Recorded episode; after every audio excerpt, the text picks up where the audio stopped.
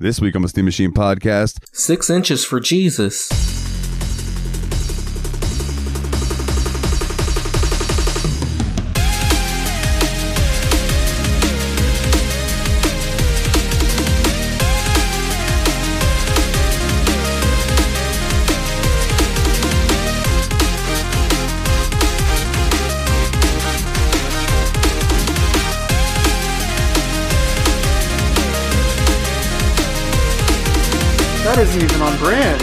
That has nothing to do with this episode.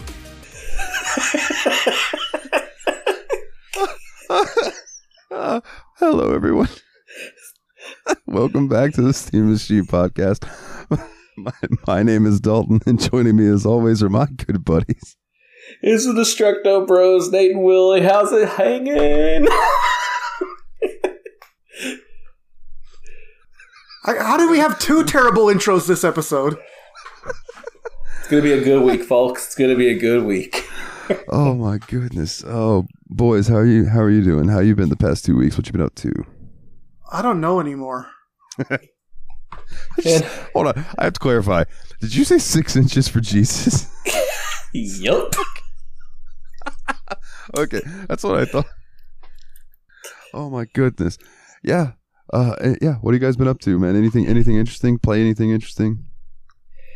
It's been a good couple weeks, man. Like, because obviously we just came off the Fourth of July holiday, so we're all trying to get back into the swing of things. But most importantly, Friday, the um, volume two of season four of Stranger Things dropped, and damn man, it's so good. Like, I'm telling y'all, Dalton, watch the show. I really, really think you of all people would massively appreciate it because it's got the good horror, got the good music, and everything like that in it.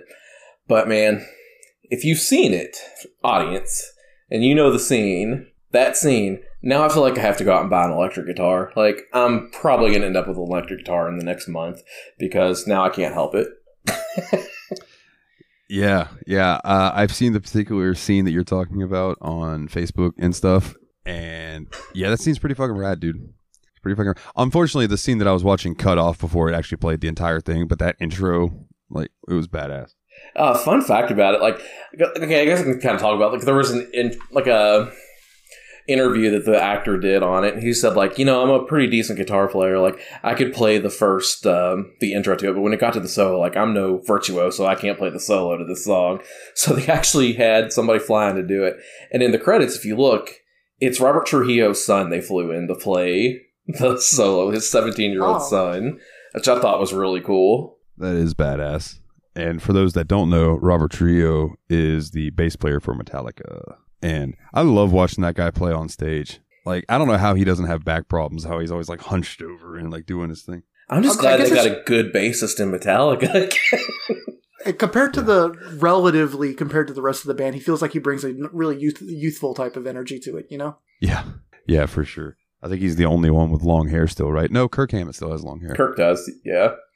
Not Lars. No one likes Lars. Lars doesn't have any hair. His hair is like going away. Dude, it's so funny though, because like I was talking to my wife about it the other day, and she was like, you know, the reason I never really gave metal and specifically Metallica a chance is because back in the day, like we all hated them because of what they did in Napster, and I was like, oh, honey, we all hate Lars Ulrich. It's fine. Yeah. If anything, I think Metallica fans hate Lars Ulrich more than the average person. like, I've, I've seen a meme once where it was like someone's like, you know, you know the girls with the time machine, boys with the time machine one. Yeah. There was one where the boy with the time machine was like, in 1985 or whatever, and he was like, Psst, Lars, Cliff, switch seats, it'll be great. oh no! yeah, what a, what a trade off that would have been. Like, who would have taken over for drums? That's a good question, though, because who the fuck knows?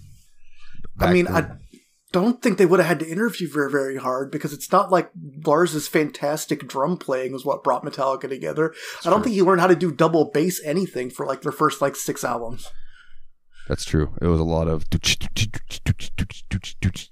Uh, He did a lot of punk rhythms, honestly. yeah. I mean, thrash metal's very, very close to punk Yeah. rock. Yeah, for sure. I'm not saying it's necessarily a problem. I'm just saying Oh, no, uh, I- he's replaceable. Yeah, yeah. I, did you guys ever hear the rumor that Les Claypool auditioned after Cliff Burton had died, and Metallica basically said, "Bro, you are too good for us." Huh. No, wow. I don't know if that's true or not. You know, that's it could just be metal rumor, hearsay, lore. But yeah, uh, Les Claypool, that motherfucker. I, I watched him play uh, Master of Puppets on bass one time, like during a live thing, and it was just like he was doing all the guitar riffs on his bass, and it was just so cool. Nice. Yeah, sweet. Primus sucks. Do you know that think- Les Claypool played the Seinfeld scene? That's did- there's no way that's true. I don't. I don't think that is true because I think I'm just gonna leave it there though, because it's a one that people say. I, I will say even even if you don't like Primus, because I don't, I know even people that love Primus will probably tell you Primus sucks. I do like the cover of Black Sabbath's "Nib" they did with Ozzy singing it because it just has all that extra bass in there and it just sounds so juicy. Oh, oh no, no, no, no. They they they had a uh, a marketing campaign one time that was Primus sucks. Oh, okay, yeah. I was gonna say I swear I've heard Primus fans say Primus sucks. I'm just not into Primus enough to know what that means. I mean, I I just really like Wynona's Big Brown Beaver. That Sorry, that was just a funny sentence to say. But that's the name of the song, and that song is fantastic. And also, everybody loves Jerry was a race car driver. I was gonna say Jerry was a race car driver, was in one of them skating games, so I definitely know that one. One of them, their skating games, them kids play.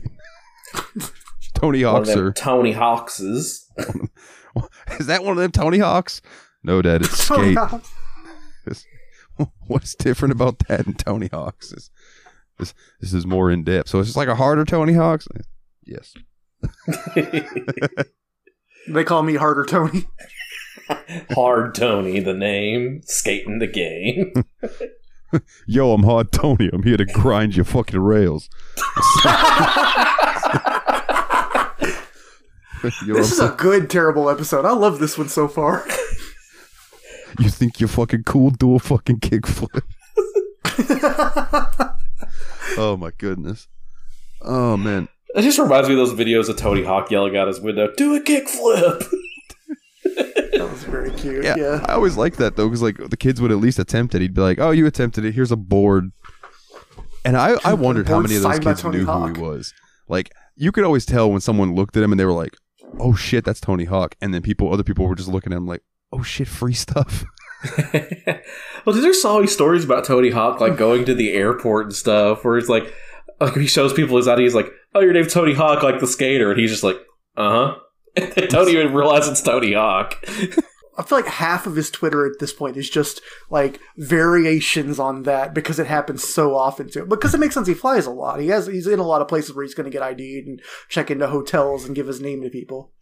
But he's like that perfect level of celebrity where you don't immediately go, "Oh shit, that's you know famous guy." Apparently, uh, I saw a video the other day that happens to Rowan Atkinson as well. He said he was like on the on the bus or the train or whatever, and someone came over and they were looking at him, and he said he can always tell because they give you this inquisitive look, and then they come up. He said this, this man comes up to me and he's like, "Has anyone ever told you that you are the spitting image of that Mister Bean?" He's like, "Well, I am the actor that plays Mr. Bean." And the guy said, "He said the guy went, bet you wish you were." and I'm like, that just has to be so funny for them to know, like, yeah. well, I mean, I actually am, but okay, yeah, whatever. oh, uh, so talking about games, I have been playing the shit out of this game called House Flipper. Yeah, Okay, and I've seen that in your Steam a lot lately. and like despite despite what it sounds like, it's not like a dolphin with a weird amalgamated arm, like with a house on it, you know, like House Flipper. Um, Oh, now I just kind of wish there was a game where there was a a, a, a, a a dolphin that was a doctor with a crippling pill addiction that was kind of a jerk. House Ah. flipper. oh my god, that was part two to my joke. I'm glad you did that. That's so fucking. See, this is why we do a show together, gentlemen, because we're always on that wavelength. um, so it's basically what I used to do for a living, like going in and fixing up places, except uh, I don't have to fucking die from these places not having AC or anything. Uh, but also there is no money in it. So like when I do these jobs and I'm like, man, that's eleven thousand dollars. Fuck, that'd be nice. it's like, I remember how much I used to get paid for doing that, and I'm like, was I getting gypped? The fuck is this? I used to get like a hundred dollars a day, if that. Like I started at 75 a day. And let me tell you, that's great on those days that you work four, five, six hours and get to go home. Those days that are like 15 hours, Yeah, that's horrible. oh boy. Me and Wes would just be steaming mad driving home in the dark after we left the morning in the dark. And we'd just be, man, calculate what we made today. I don't want to. Just do it. I made 215 an hour. You made, you know, it's like, Ugh. it's like, oh God. Um, but Video games really set us up for unrealistic expectations of how much money we'll get doing stuff. Because man, I remember the other day when you sent us an image from Yakuza where you made 600,000 600 million yen for beating one dude up, and I'm like, I don't think you could win a prize fight and make six million dollars for it. That would be so nice. I'd fight somebody for six million dollars. I'd fight anyone. I would fight Like, I would, I would take. I would absolutely take a dive for six million. I would let Mike Tyson beat the fuck out of me for however many rounds it took. Probably one. Rounds is optimistic. right. Yeah, the fact that I put a plural on there, I'm giving myself way more credit than I deserve. Uh, but it, yeah, Just like that open- scene from the first Spider-Man movie where he just kind of you just climb up into the corner of the ring and hide. Hide from Macho Man, who's down there just looking as roided as ever. It's not- Saw is ready. The only difference in this scene is Mike has already punched you, and it's your soul up there hiding in the corner. St. Royd's Point Slim Jim. uh, um, but yeah, I, I don't know. It's just like you, so. For example, uh, I went into this house. I got a, an order from this kid who was like, "Yo, I had a huge party and my parents are coming home and I need I need help cleaning up my house. I can't do it all before they get here." Okay, so I go in there. There's fucking mud everywhere on the floor. There's trash bags and fucking beer bottles and cans everywhere. There's roaches, and I'm like, "Fuck." So you have to go in there and just clean it all up, right? But the whole goal is to do these side jobs for people to build up money, which then you take and buy your own houses and fix those up hmm. and then sell them and yada yada. And it's like I don't know, it's not super interesting to talk about, but like playing it is super chill. You know? Yeah. I've watched a friend stream this game to me before, and it just like an early version. I think when it was in like pre-alpha or beta or whatever, and it just seemed like a really relaxing process. And you get to make a lot of little decisions, like with paint colors and stuff. And like he was like deliberately choosing hideous paints, like he's gonna make everything '70s avocado green and shit Nice. just for the laughs. But like it, it seems I don't know, like strangely fulfilling looking. This is one of those kind of games where you can just throw some music on, chill out, and fix up a house, pretty much. One hundred percent. I've been listening Nice. to uh, re- wrestling podcasts and just fixing things. Ah, And uh, yeah, yeah, it's just take that. Just takes me back to Ultimate Fishing Simulator and Underground '80s, baby. It would 100% be another game like that, although I don't know if there's multiplayer. But I could absolutely see us three doing that for the show and all just like sitting in chat like we are now, but we're just fixing houses and talking bullshit. Yeah, I'm wondering Yeah. if we ever get to American Truck Simulator, if that's going to be the kind of game where we can just listen to our tunes and cruise down the highway. So, dude, we could we could CB lingo each other the whole time. oh, buddy, I'm dri- I'm driving down the dime right now, trying to pull a double nickel. got ourselves a convoy. Breaker Breaker One Nine. What was it? 10 for you, some bitch pile of monkey nuts. Was it from a Goldmember, I think? When he's like, woohoo! Um, American Truck Simulator, I want to say it's got some radio stations, but you can also, like, it comes in the files for the game. There's a folder where you can put your own MP3s. You know what's easier than that? Just opening up an app and playing Oh, it.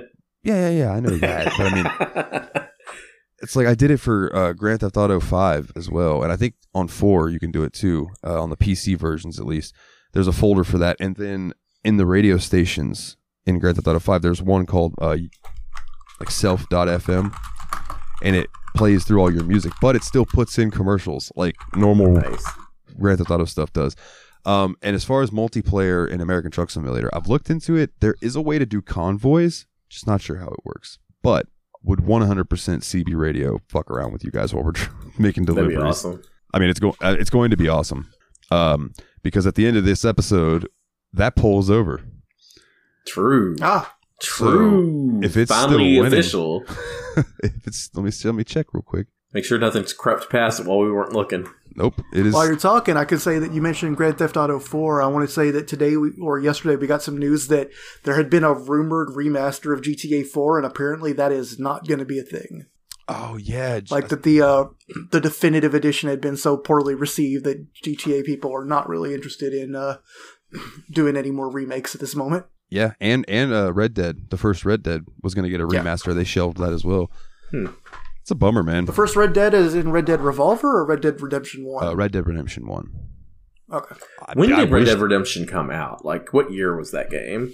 Red Dead Redemption? That's PS3. I have it on PS3. yeah, I was gonna say it's it's old enough to have it on PS3, I think. So Okay. I can I can tell you really. I was just curious if it was because like some games aren't old enough to warrant a remaster or remake, and then Yeah. they do it anyway. I was wondering if that was actually old enough to warrant it. Essentially, Uh, it's 12 years old. May 18th, 2010. okay, I think it deserves it then. Especially since two was so well received, that I feel like Red Dead Redemption is a game that could definitely use a little bit of upgrading for the modern gamer that's going to want to go back and play it after two. Yeah, and that's kind of like what's going on. I think with their they're remaking uh, The Last of Us Part One, which I feel like didn't come out that long ago, but it's another PS3 game. Although it did get a PS4 version as well, but you know, it, old Red Dead didn't, and now it won't apparently. But if they would just like, I was hoping that they would do a remaster for that and release it on PC. That Yeah. way, I have both of them on PC because Red Dead Two is a prequel to Red Dead One. you know, so it's like ah, I want both. Um, I also did see that they're working on Grand Theft Auto Six, but it's not planned to release for like another I don't know like six to seven years or something like that, and then they'll be working on Red Dead Three, and I'm like, oh my god, dude, I'm gonna be an old ass man like when, when some of these games finally come out. Yeah, place your bets, boys. Who comes out first, GTA Six or Elder Scrolls Six? Jesus. Oh, I bet Elder Scrolls Six comes out first. I'm actually I actually believe that. Yeah. Now, Uh, that I'm leaning that way just because they seem like they have actual forward progress on that one. the the real question is, what comes first, GTA Six or Fallout Five? Hmm. because Fallout 5 isn't slated to start work until after Starfield's been out and they're doing close to done on Elder Scrolls 6. Ooh, that's a hard one to say. Like Oh, Rockstar's kind of a butthead though, so I don't know. Might be true. That's true.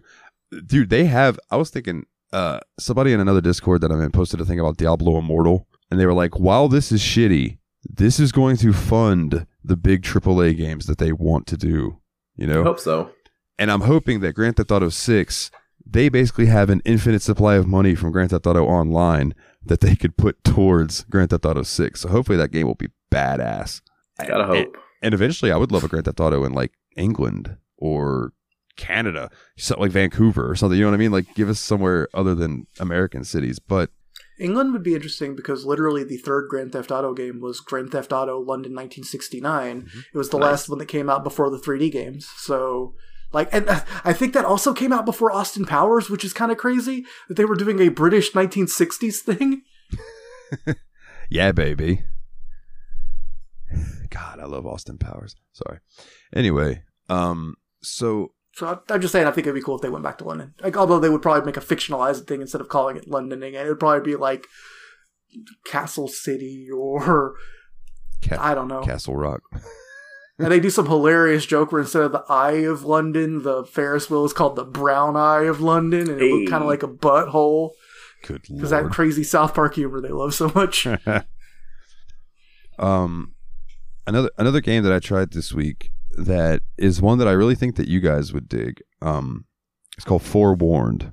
I know we we talked about Hmm. this in our chat a little bit. So it's very, very, very, very reminiscent of Phasmophobia, right? Except instead of going into haunted houses, you were going into ancient Egyptian tombs searching for a relic. Um, just a, a quick go through of how you do it. You go up into your little main area. Uh, there's like a laptop and some screens that you can download information about what you're supposed to do to your little tablet that you carry. But then you open your backpack and you have your choice. You can carry four or five things. I don't remember, but I always leave one space in case you find something of worth down there. Um, but you have your torch, a lighter, uh, one of the things that you can talk to the ghosts with. Um, I don't, I can't remember the name of them. Uh, then you also have like a size meter and then a flashlight. There's like a couple other things. Oh, and a metal detector. But when you're down in the actual tomb, um, dude, the atmosphere that they have like going on in your headphones is so fucking good. And like when we would be talking to one another, the way they do the echo and stuff on the voice, it sounds like you're in a big fucking chamber. Nice. Huh. And when you start walking away from one another, yeah, eventually you just can't hear one another. And so I was walking around going, Steph, Steph, Steph, Steph, Steph, Steph, where the fuck are Steph, Steph, Steph, Steph, Steph? And she's like, what? What is it? I'm like, we have to go. I found the relic and now the thing's fucking manifested. Let's go. Because that's what happens. Once you find the relic, the Mejai or whatever it's called manifests. And then you have to find the blue lever to open the door to be able to get out and survive. Now, the, the reason I bring this up is there was a moment that I thought was really cool that I thought you guys would get a kick out of. So, whenever you die, you get taken to this afterlife thing, and you have two portals that you can go through. One is to be a good mummy, and you can go in and you can help your friends finish the level, or you can be a bad mummy and you can go in and kill your friends. It Just depends on what you want to do, oh. right? Can you be a fruity yummy mummy? I don't know. I didn't see a fruity yummy mummy choice, but if you could be a fruity yummy mummy with a big old cummy tummy, that'd be sweet. You fruit brute, how dare you? Boo, Barry. I can't believe we've made all the monster cereal jokes except Frankenberry and Count Chocula. Great work, team. Count Cocula, There it is.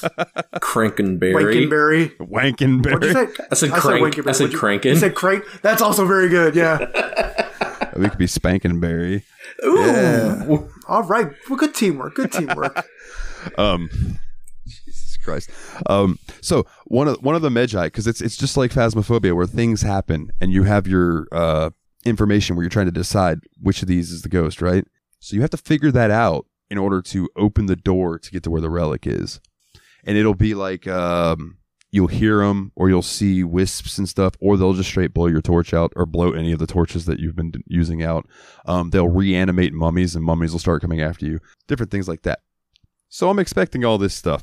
So I'm looking for Steph, looking for Steph, and she comes running up to me. And she's just standing there with her torch and she's not talking to me. And I'm like, what are you doing? And this fucking mummy comes running up to me. And it's like a it's like a distorted evil voice, but then I can also hear Steph's normal voice on top of it. So like the weird vocal effect they do is really cool. But she's just like, That's not me, that's not me, that's not me, that's not me, that's not me. So I, Whoa. so I was like, Oh, so this thing shapeshifted into her. So I started walking around and it was just following me. And then of course Steph goes, Hold on, hold on, hold on. You want to see wait, stop. You want to see something cool? And I'm like, Yeah, sure. And her little zombies like or her mummy's standing there and she just starts doing the Macarena. Right? And as she's doing that, her character, which is possessed by this thing, turns into the monster and fucking grabs me and kills me. And I was like, "Oh, son of a bitch. So I'm just saying, there's a lot of weird little cool mechanics in That it that are sounds pretty. that sounds like fun for They're real. I cool. like the sound of that.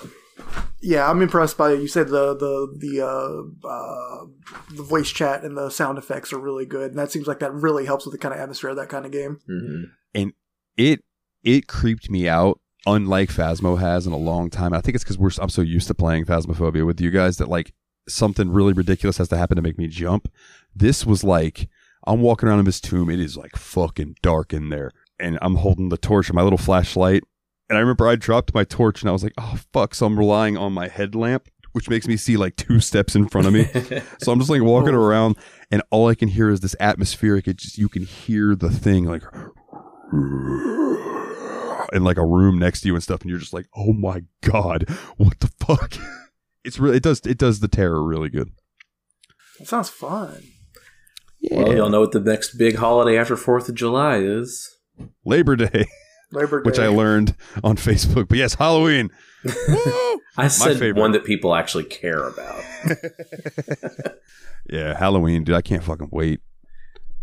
Spooky We- games coming back. Yeah, we we got to figure out how we're gonna do that. Um, oh, we can hash that out off the I- I- episode. Yeah, we don't have to do that right I have some We don't have to do that. I that have on some July ideas. fifth. I have some ideas, and I didn't want to um, say them on the air in case they didn't all go Yeah, through. but let's I had not. some ideas. That, yeah, We'll, we'll we'll get with that afterwards. I have Um, some ideas too. So excellent, excellent. Love to hear it.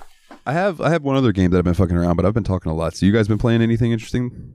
Well, I've been reading a little bit. Oh, So there you go. I finished two books over since the last time we recorded. I finished because I know I mentioned that I started reading "If It Bleeds" by Stephen King, and that was a pretty good sele- collection of novellas. There was four books in there, and I think like two of them were kind of horror The other ones were kind of like alternative reality kind of stuff. It was kind of interesting. I, Hmm. I liked it. And then Dalton, you also recommended uh, Books of Blood by Clive Barker to me, so I read Books of Blood Volume One. And when it was good, I really liked it. There was a couple stories that didn't quite hit with me because it was like also a collection of shorter stories as well. So like the really big good ones really hit me. Like Midnight Meat Train was intense and good, but there were a couple other ones in there that I was kind of iffy on. But all in all, I liked it a lot, and I definitely want to read more of the Books of Blood. Was the uh is it the first volume of the Books of Blood that has uh the Hellraiser story? No, No. Uh, No, I believe that is. Uh, I was, I was actually just looking this up. Um, because it was I, I, no, I got the wrong thing. Sorry. because it was so weird to me. Because like that first story in it was Midnight Meat Train. That one was so brutal and twisted and kind of disturbing. And then a couple of the other ones just were kind of almost comical. You know what I mean? So it was Yeah. kind of interesting how that played out. Um, I haven't I haven't read it in so long. I need to reread it. Um, but I remember the Midnight Meat Train just being like, oh shit. Yeah. You know, just being like, oh fuck, this, this Like is that going one, I would places. classify that as brutal. You know? Yeah, absolutely. Um, it looks like oh, the story that I'm thinking of by Claire, Clive Barker is the Hellbound Heart, Yeah. and that is what was turned into Hellraiser. Okay. Um, but yeah, I basically what you're saying is what I've heard from anybody who's a Clive Barker fan is that when it hits, it hits really good, and then some of his shit is just not that great. Yeah, that makes sense. Yeah, I think that that is the trend for like short story and novella and anthology collections in general too, especially in the horror genre. But Mhm. like even in the sci-fi ones, you'll get a book with like eight good stories and three absolute stinkers or something. Yeah, because I felt that way about the Illustrated Man by um, Ray Bradbury as well. I was very specifically thinking of Bradbury because he has a lot of little collections of short stories. Yeah, the Martian like, the- Chronicles too. Martian, yeah, Martian Chronicles. I feel like um, even in the horror genre, like uh, The King in Yellow, I thought like started off with some really good horror stories and absolutely fell apart with the last like four stories. sorry, you said uh the Illustrated Man, and I was like, oh fuck, I have that, and I'm looking on my shelf, and I'm like, I don't see it up there. Fuck, where is it? yeah, it was a pretty good collection. I like that one, but like, yeah, like that's the thing about short story. I think it's risky when authors release this collection like that because they can tend to be so hit or miss, especially when their writing is so varied. Like Stephen King is one that I think has that happen to him too. Because like when he releases his shorter stuff, like some of it's pretty horror and some of it's not because he doesn't just write horror. You know, like this is Oh, the yeah. man that wrote Shawshank Redemption. You know what I mean? Yeah, and uh, I remember oh, what was the? I think he did the Green Mile too, and that's He not did. really that that much Mhm. horror. In That's it. not horror at all. And yeah, he wrote that. It's like weird fiction, if anything. Supernatural. Supernatural, yeah. One of my favorite Stephen King books was like apparently not very. It's not very liked by like normal Stephen King fans, but it's, it was called Cell. Mm, yeah, yeah, yeah. I haven't Yes. read that one. It's just like a oh well then I don't want to give away too much about it, but it, basically something happens that uh, causes the world to fuck up, and it's it's it's a really good book. Um, Yeah. but people just I don't know didn't like it for some reason. Uh, and quick, uh, it looks like I was wrong. Um, Hellbound Heart is not part of Books of Blood. It was part of Night Visions Part Three, Oh, okay. which I didn't I didn't know uh, that that was even a thing. So there you go. I'm sure I'll get around to some more Barker coming up pretty soon. Other than that, also played a few other games too. I started like I because I've been thinking about buying this for a while, and it's like you know what, screw it, I want to play it. I'm going to buy it. It was Super Monkey Ball Banana Mania. That game is fantastically fun. Like if you're not one to get frustrated with doing the same thing over again, like when you screw up and you can kind of see what you have to do next, I think it's a really good game for that kind of player where it's just like laugh when you die because like the levels are all max one minute long. You know what I mean? So it, it's just a really like if you're familiar with the concept of Super Monkey Ball, you know what I'm talking about. it's just a really stupid fun game that has surprisingly more depth to it than I figured it would. Like there's a lot more gameplay. Like I think I put five hours into it and I haven't played the whole game yet, so I was pretty impressed by that. And then How do you mean by depth? Like, isn't it kind of a bunch of short, like, puzzles, like reflex based? Like, what, what, what would you consider to be the depth of it? Um, like, well, it's kind of a collection. It has like pretty much remade the first two GameCube games of Super Monkey Ball in it, and then they added like challenge modes and things like that as well. And there's a story mode. I guess kind of meant by depth. It's like there's multiple modes of play to it. And then you also have the Super Monkey Ball mini games where there's like basically Mario Kart on Monkey Ball is one of the mini games in it. So it has a lot of neat stuff like that. And then Okay, so just plenty to do. Yeah. that sounds awesome. Yeah. Another than that, I started playing Yooka-Laylee and the Impossible Lair, which is kind of like their Donkey Kong Country tribute game. And that's been a good time too, but I ended up spending more time in Super Monkey Ball. So while we play FF7 in the coming weeks, I plan on kind of playing those because I was a bad boy. I cheated a little bit and I got FF7 on the Switch over the weekend so I could play it while I was out of town. So I kind of got a little bit of a couple hour head start on Final Fantasy VII. Nothing wrong I with think that. I think I can go ahead and speak for the entire group when I say that we had a little bit of blur this week and didn't focus super hard on Planet Coaster because I also spent a lot of this time finishing up subquests on Yakuza Zero that I didn't get around to when we got our recording done. Yeah. Yeah. well, I think this was kind of those weeks where we kind of just had a game where we could jump in, play for a while, and still do whatever mm. else we wanted to outside of it. yeah. I will say I finished the uh, Pocket Circuit in Yakuza Zero and the real estate business, and both of those were really fun. So, like, I'm still not even done with that game yet. Although, you know, the next game is so time consuming that I'm going to have to try to devote most of my gaming time to it. Yeah. I- I know uh, Jeremy's happy because Yakuza Zero is getting put on Game Pass. Yeah, after I went and bought the entire series, I decided to put Yakuza 0, Kiwami, and Kiwami 2 on Game Pass again. Yeah. But at least now, like, you know, say a year from now, hmm uh, or two years from now, you can go back and play it, not have to worry if it's still on Game Pass or not. You know, you, you own that motherfucker. I'm not even a little worried about it because, like, sometimes I'll get a game on Epic or one of those free games from somewhere else and still buy it on Steam because I'm a whore for Steam achievements. Yep. Yeah. You know, real quick, uh, you were talking about Super Monkey Ball. I categorize that in with games like Katamari, Mhm. where it's like Mhm. They're super fucking Japanese, but they translate over here really well. Yeah. Oh, there's nothing not Japanese about Super Monkey Ball. Yeah. Like the cutscenes in that game, it's like I don't know what's going on, but I like it. yeah, absolutely. And and Katamari is a lot like that too. And I wonder that'll be a fun episode when we finally get to Katamari Damacy. That's a game Um, I've wanted to play for a while, so I'd be excited whenever we get around to that. The fucking music Big is fan. so good. I haven't played a single game in the series, and I still get the main theme stuck in Mhm. my head sometime. La la la la la la la la Katamari Damacy. Katamari. Man, so random, random. Speaking of Katamari, really quick, there used to be a phone game that I would play that I loved. I might have brought this up on the show before. Called Tap My Katamari, and it had the best version of Lonely Rolling Star, which is just a song that's used throughout the Katamari series. But the game was shut down. You can't play it anymore. Oh, So I thought I found an APK file of it, and it still lets you play offline. So I can't like do the connect to get the extra stuff, or I can't do the watch a video to make it go Mhm. faster or anything. But I can still play it and listen to the music, which I'm cool with. nice. Um, Nate, that's not the only games. I saw you play a couple a game for a couple hours before we recorded earlier today too. Oh yeah, I kind of decided to mess around on Ultimate Doom a little bit. I played uh through episode one of Ultimate Doom, and you know what? I forgot how easy because like we played Doom two and Doom 2016 for the podcast. I kind of forgot how easy the first episode, and first yeah episode of Doom was. So I played it on the Hey Not Too Rough difficulty.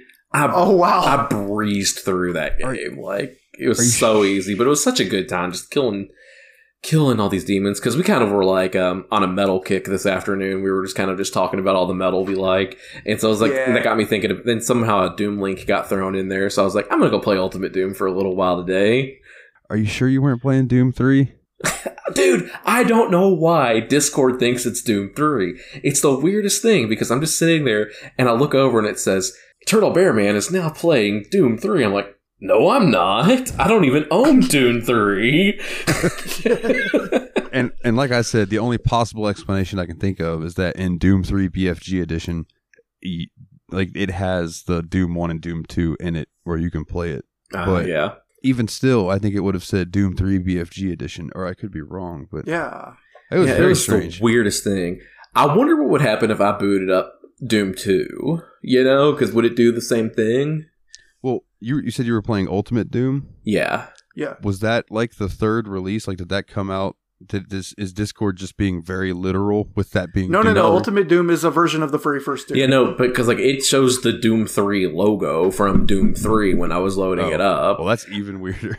Yeah, like I have no explanation for it other than what you said that like Doom 3 has like the ports of Doom 1 and 2 in it, and maybe Discord got confused. But yeah, I was like, what? No, I'm not.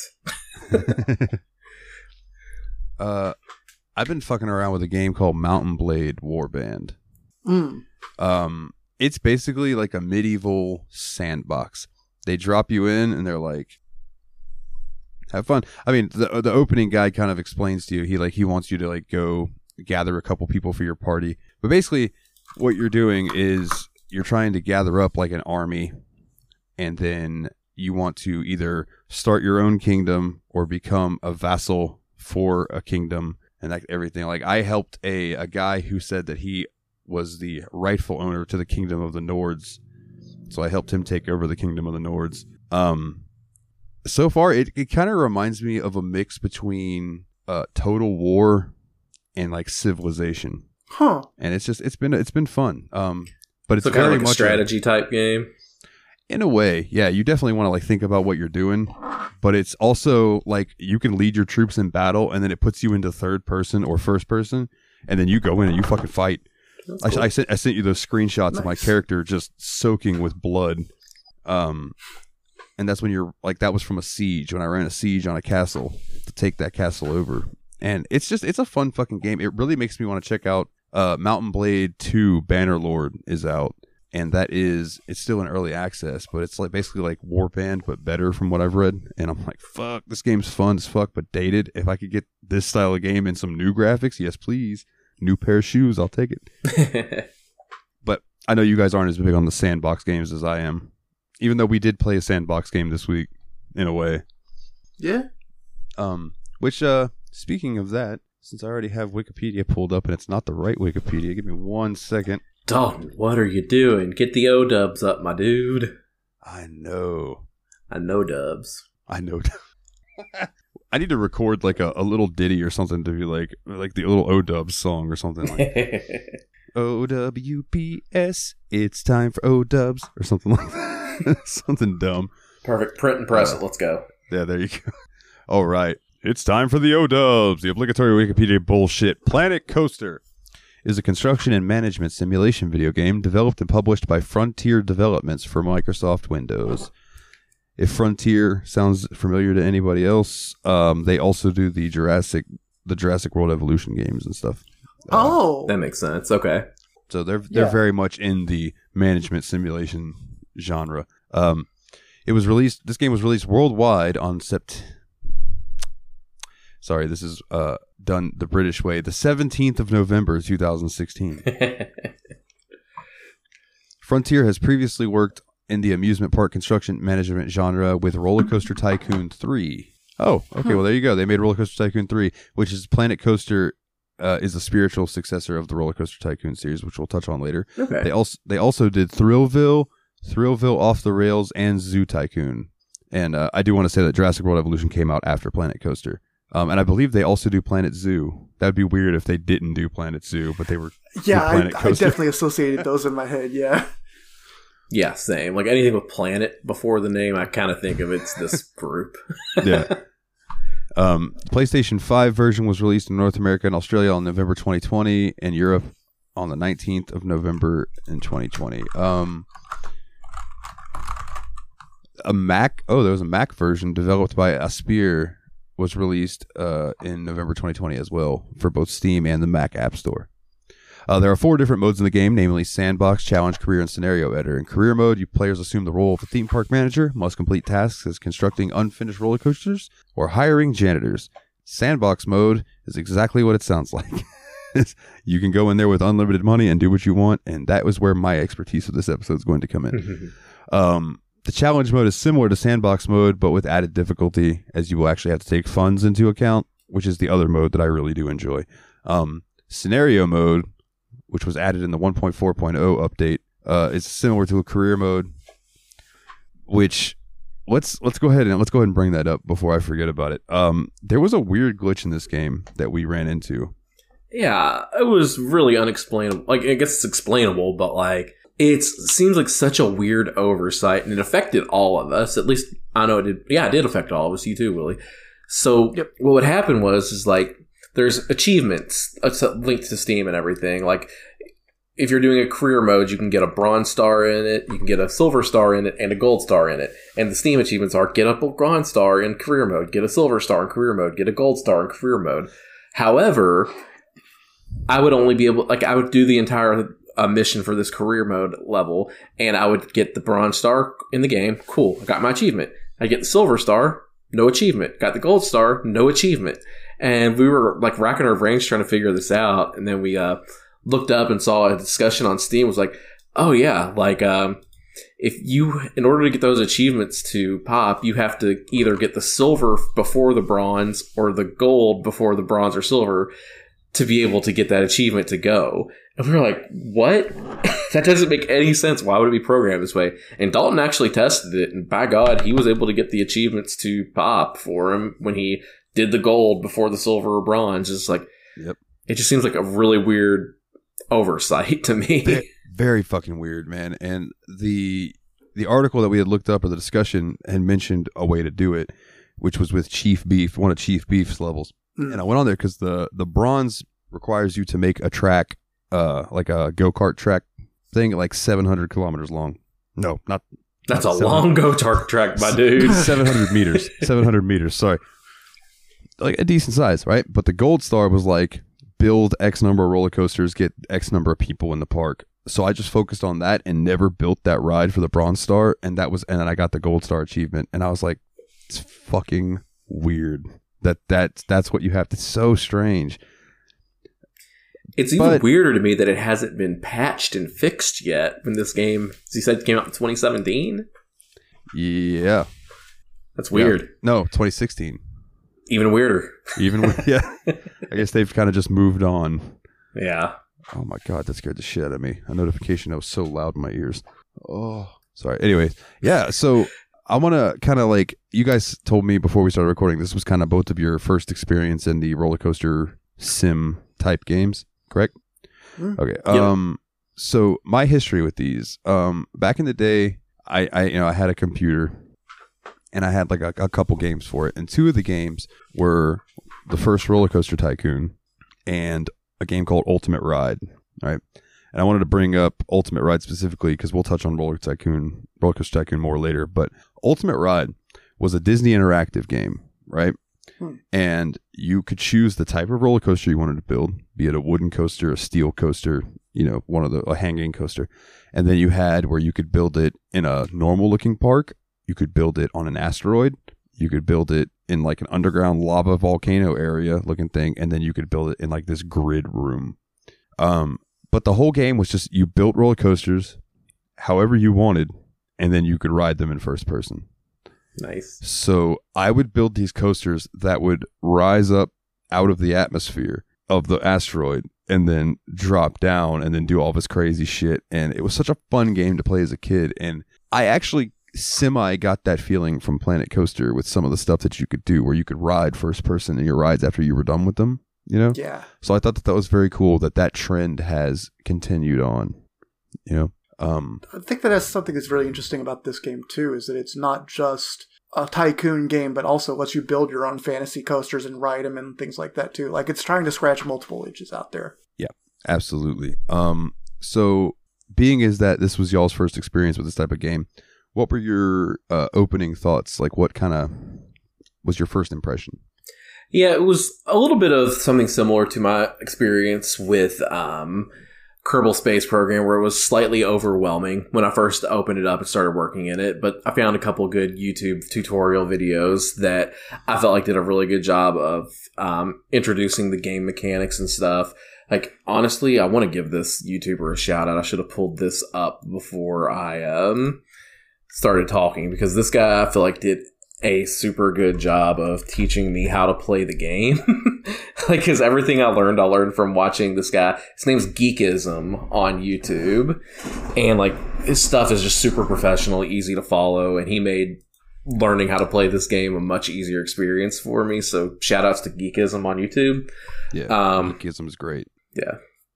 And and once I started learning how to do things and everything started falling into place and making more sense, this game became a hell of a lot of fun to play in. Yeah, and I would like to thank Nate because I, when he first started talking about the game, he made it sound so crazy. that I was kind of intimidated to even jump in for a moment. Dalton, you look a little bit like you're about to wear that Arnold is numero uno shirt. You look super zen. uh, but uh, so Nate, like, I eventually was like, "Hey Nate, I'm trying to figure out how this game works. I'm a little intimidated. Do you mind if I like stream it to you and you can show me what you learned from the first park and I could kind of get it going?"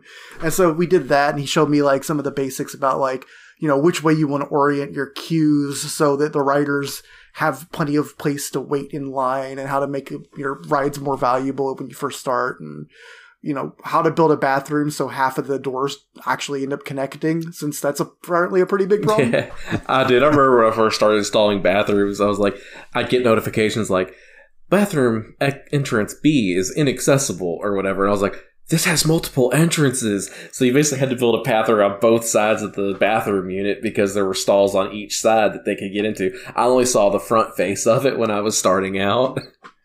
Oh man. Yeah that same shit happened to me too, where it's like, oh, I have to worry about what's behind this as well. Okay, so I start rotating around. I'll tell you when you start getting into the uh, the Steam Workshop stuff, where you download where people have made like, like for example, one of them was like the Princess Castle from Disney, and you could put that down, and then you could do walkways inside of it, and all inside of this fucking thing were shops built inside. Wow. So then you're Whoa. having to figure out how to do pathways to all of these, and it was such a pain. Yeah, that is one but awesome. level of complexity I did not get into in this game was like building buildings with things inside of it. Like I would use like the prefab stuff because like you could build some really intense and cool stuff, especially when you go to the Steam Workshop and look at some of the stuff people have built. But like that was a level of complexity I was not ready for in these two weeks. yeah, it's like all right, I'm gonna spend the next four hours making this fucking food stall look awesome, right? Because you could absolutely. I, I think I just want I want to jump right out and say that I think this is one of those games that if you spend 200 hours on, you'll still be learning how to do cool new things and getting new ideas and constantly refining your game. So I'm going to say that for all three of us, this is probably going to be a fairly shallow exploration of the game compared to an absolute veteran of it.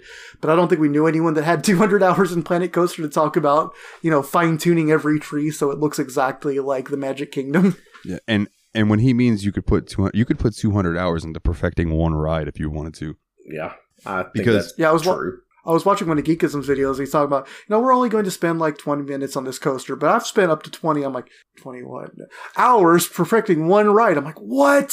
How? Dude, okay, so I can. Yeah, I can, you have that fine control. I can give you an example. So, some of the rides that I downloaded from the Steam Workshop and would put into my park, you know what I mean? When you would ride them, they had like the coaster is there and then there's all this stuff around it. Like you would see in a theme park scenery and stuff. Mm-hmm. that isn't part of the coaster but it's part of the coaster if you know what i mean. Yeah. So part of the build they, out yeah. they spent time placing each one of those fucking pieces and some of these were like if this was in an actual theme park i would be satisfied you know? Like to the point that like when you're doing the rides and stuff especially if you have all the dlc and like the movie stuff like there are triggers that you can do. So like when the ride goes to a certain point, it'll hit a trigger so an explosion goes off. Or there's one in particular where you build a ride around a lake and you can put in a uh, a pirate ship that's being attacked by a kraken and you hit this certain trigger and it'll make the kraken erupt out of the water and do its thing and i'm like dude that is so cool that you can have that level of detail to make mm-hmm. these rides exactly the way you want them yeah it's super impressive and then some of the early game mechanics too, I thought were really cool too. Like one thing that I learned from watching those Geekism videos was that one of the important things to do is to make sure that your queue line is interesting to keep people wanting to go into the lines. So you could use like trees, shrubbery, and you could like put animatronics by the line and things like that. But one thing that was really solid useful to do was to build your ride next to something else that pre-existing in your park like a food stand or something else that you already have some nice decorations built around. And that would automatically increase your prestige for this ride because it was already surrounded by all this cool other stuff you had in your park. Yeah.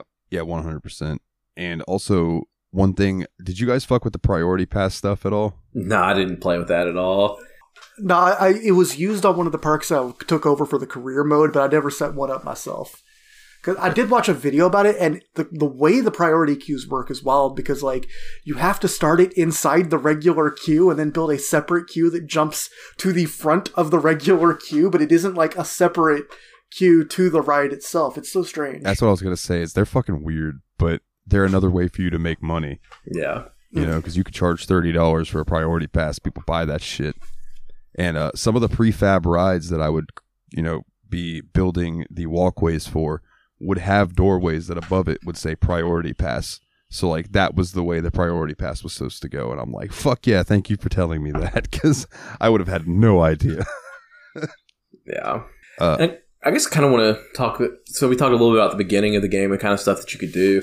Let's talk a little bit more about the different modes. So we mentioned career mode, and so I guess a good place to start with that is we are talking about how there's like um, things you can do to get like your bronze, silver, and gold star. It's basically like you take over a park that's already in existence, and it gives you missions that it wants you to accomplish. Like I know one of the early ones was like um, build a ride, build two rides to get the silver star and get this many people in your park. And then the third star on it was get your park attendance up to 1,000 in a day, build four rides, etc. So it did a really good job. I think this game, I will say, had really bad introduction. There was no real good tutorial for anything in this game. So looking up those YouTube videos for me was crucial. But I will say that once you do learn a little bit about the game, the missions themselves kind of lead you in a tutorial like way. But figuring it out on your own would still be a little bit of a pain in the ass. Yeah, absolutely. I think I think that seems really fair. I think that with guidance, the tutorials were, or the tutorials, the early game career mode missions were laid out so that they're definitely trying to teach you something and teach you things one by one. But yeah, without someone there to tell you, like, this is how you make sure your janitors are actually in a helpful mm-hmm. area instead of just roaming the whole park, or this is how you, you know, uh, build a ride so that the queue isn't only four inches long. yeah. That was one thing I had to learn was how to route my queues in almost like a snake pattern so I could get more people in the queue. Yeah, one thing that I learned to do was to put your queue at the back of the like the entrance to the ride at the back of the ride and then build it all the way out and kind of snake it back around to the main path yeah. so that it was longer and then have the exit to the ride just let out directly onto the main path. Um, which I thought was pretty useful way to make sure that the um, routing kept moving with the ride. Plus Plus, I feel like it gave you a great way to uh, have your queue pass through interesting terrain. Mm-hmm. Yeah. And for me, like I really liked career mode because like I'm kind of more of a goal oriented type gamer, so I spent a lot of time playing those because I just felt like that little rush of adrenaline, like, hey, here's a star, good job, buddy. Like I, I like that feeling in video games, so I liked career mode a lot. Oh yeah. Did uh did either of you dabble in challenge mode at all?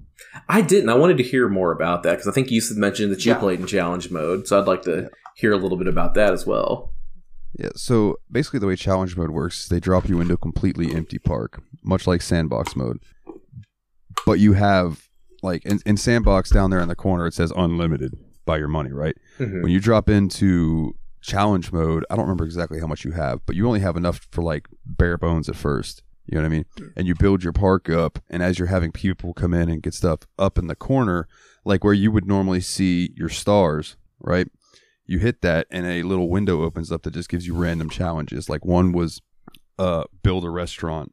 So I built that and it gave me like, you know, $500 for that or whatever. And then, okay. then more would show up where they were like, you know, have 1500 concurrent people, um, build a ride that has, you know, uh, build a ride that hits, I think it was 80 miles an hour, 75 miles an hour, have a ride that drops 200 meters, you know, like those types of challenges would pop up, and then some of some of them would be like one that I ended up uh, hitting the button to make it go away because I just couldn't figure out how to do it was uh, have your monthly revenue of your restaurant reach like a thousand dollars. Mm-hmm. And I was like, well, surely that's not going to be that hard. It's fucking not as easy as you would think. that sounds like um, a really cool mode though. So like instead of just having like three goals from the get go, it kind of throws new goals at you as you progress within your park you're building, essentially. Yeah, and it, I think it just perpetually keeps throwing goals at you until I like that. I might have like, to I might have to play with that because that sounds like a lot of fun too. More focused than the regular sandbox mode, but more open than the career mode. Yeah. And uh, Nate, I think you said that the Geekism guy said this in one of his videos, but it does feel odd that the mode called Challenge Mode is the one where you develop a park from the beginning of its career Yeah. over the developments, whereas the one that's called Career Mode has you just doing specific challenges in ex- existing parks. Yeah, that is Like that is that kind of seems like backwards. that is very ass backwards. Yeah. Yeah, yeah. I think I think I just something I I heard in a Geekism video that I watched. Yeah, I I don't know, man. I I really enjoyed sandbox mode because it allowed me to be creative with whatever the fuck I wanted to do. But Mm. challenge mode was a lot more satisfying. yeah. You know, I see that. And I played in sandbox mode quite a bit too because I just like to see what I could do to torture people. Essentially, like I built like monster coasters that said, "Yeah, this exceeds G-force. It's probably going to kill people." I didn't really say that last part, but I was like, "This is this exceeds the G-force. This is not safe for humans." I was like, "Nice." that reminds me. We had who was it? it was Fenris posted a thing about the euthanasia coaster. Oh yeah, I remember seeing that a long time ago. Like, I there was like a concept for a roller coaster that you could get on when you were at the end of your life, and it just would you would just ride this roller coaster and it would just end. Like, I'm not exactly sure how it worked physiologically.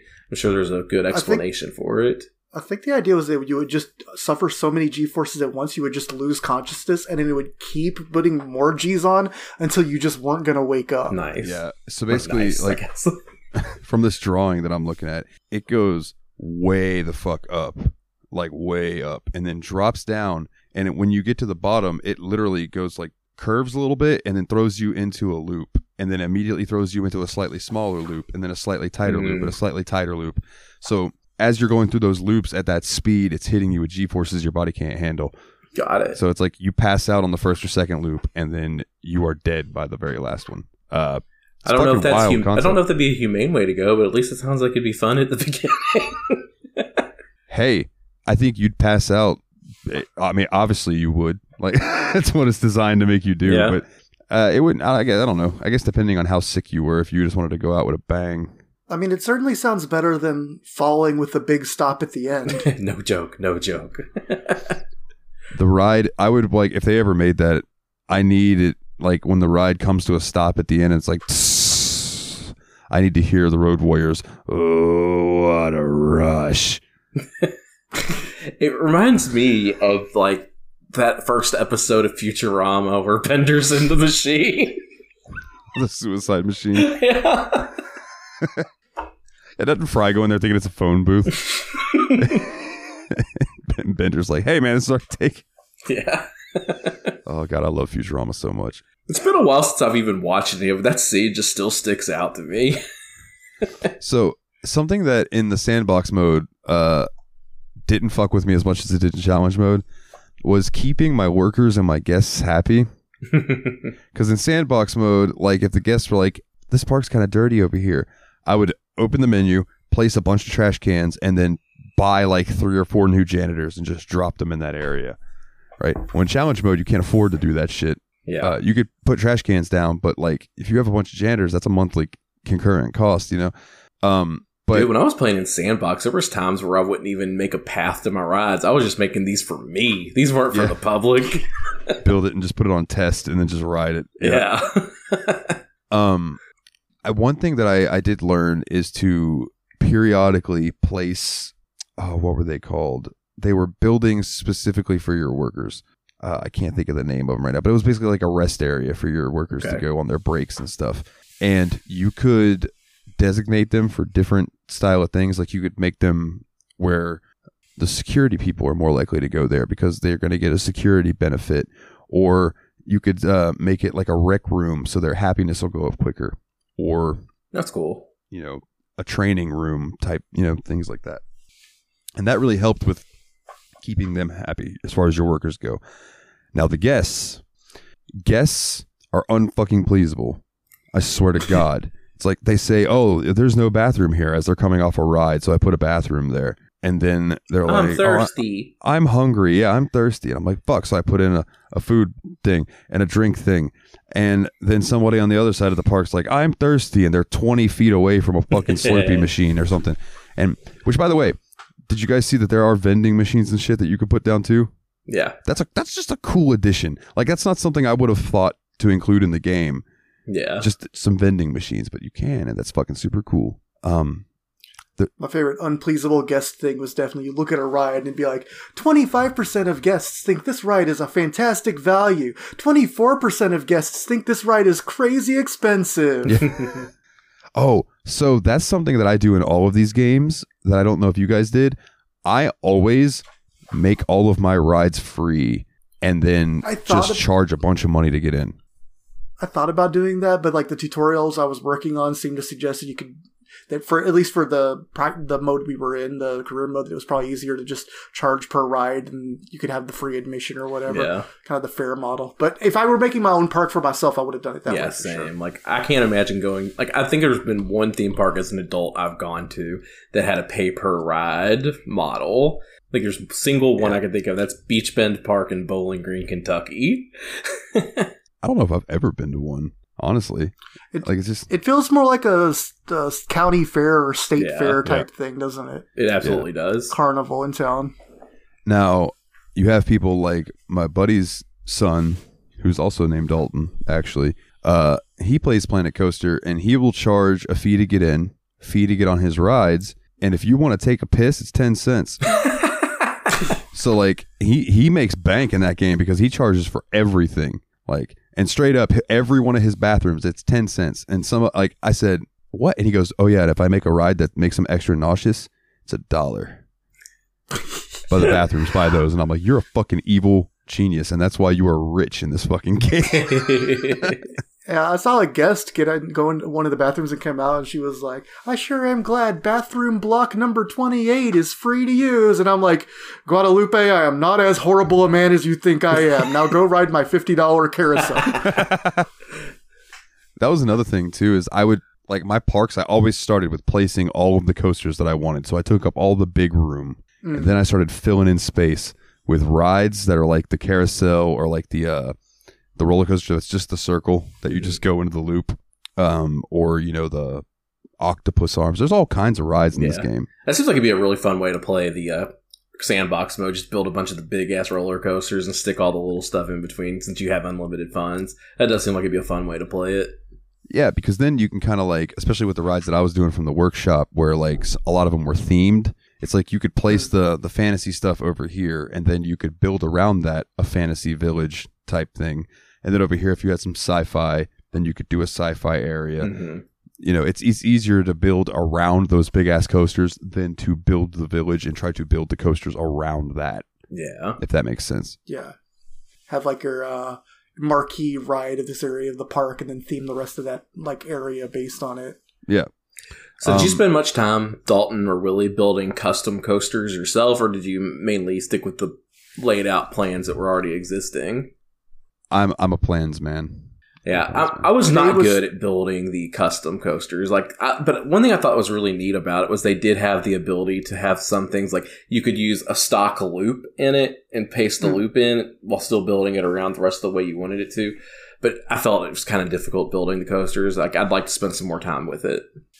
Today was the first day I built my own full custom coaster that didn't have a terrifying rating, and I was actually really pleased with it. Like right before we recorded, I showed you Mhm. guys, and we did like a POV cam of it. I, I used the stock loop, the stock barrel roll, or the stock corkscrew, I mean, and like a stock divey loopy thing. I don't remember what the term was for it, but like I built the rest of the path myself, and I, I thought it looked pretty fun. I mean, it was really simplistic compared to a coaster in real life, but like. You know, I was using the grid snap and not trying to do weird angles, and I don't know. I had fun with it. Nice. Yeah, Willie Willie made a coaster with four loops, and he said, "Guadalupe, come ride my Guadalupe." Oh, damn it. Yeah, Post it's like that the- one in Oh my hashtag dad jokes.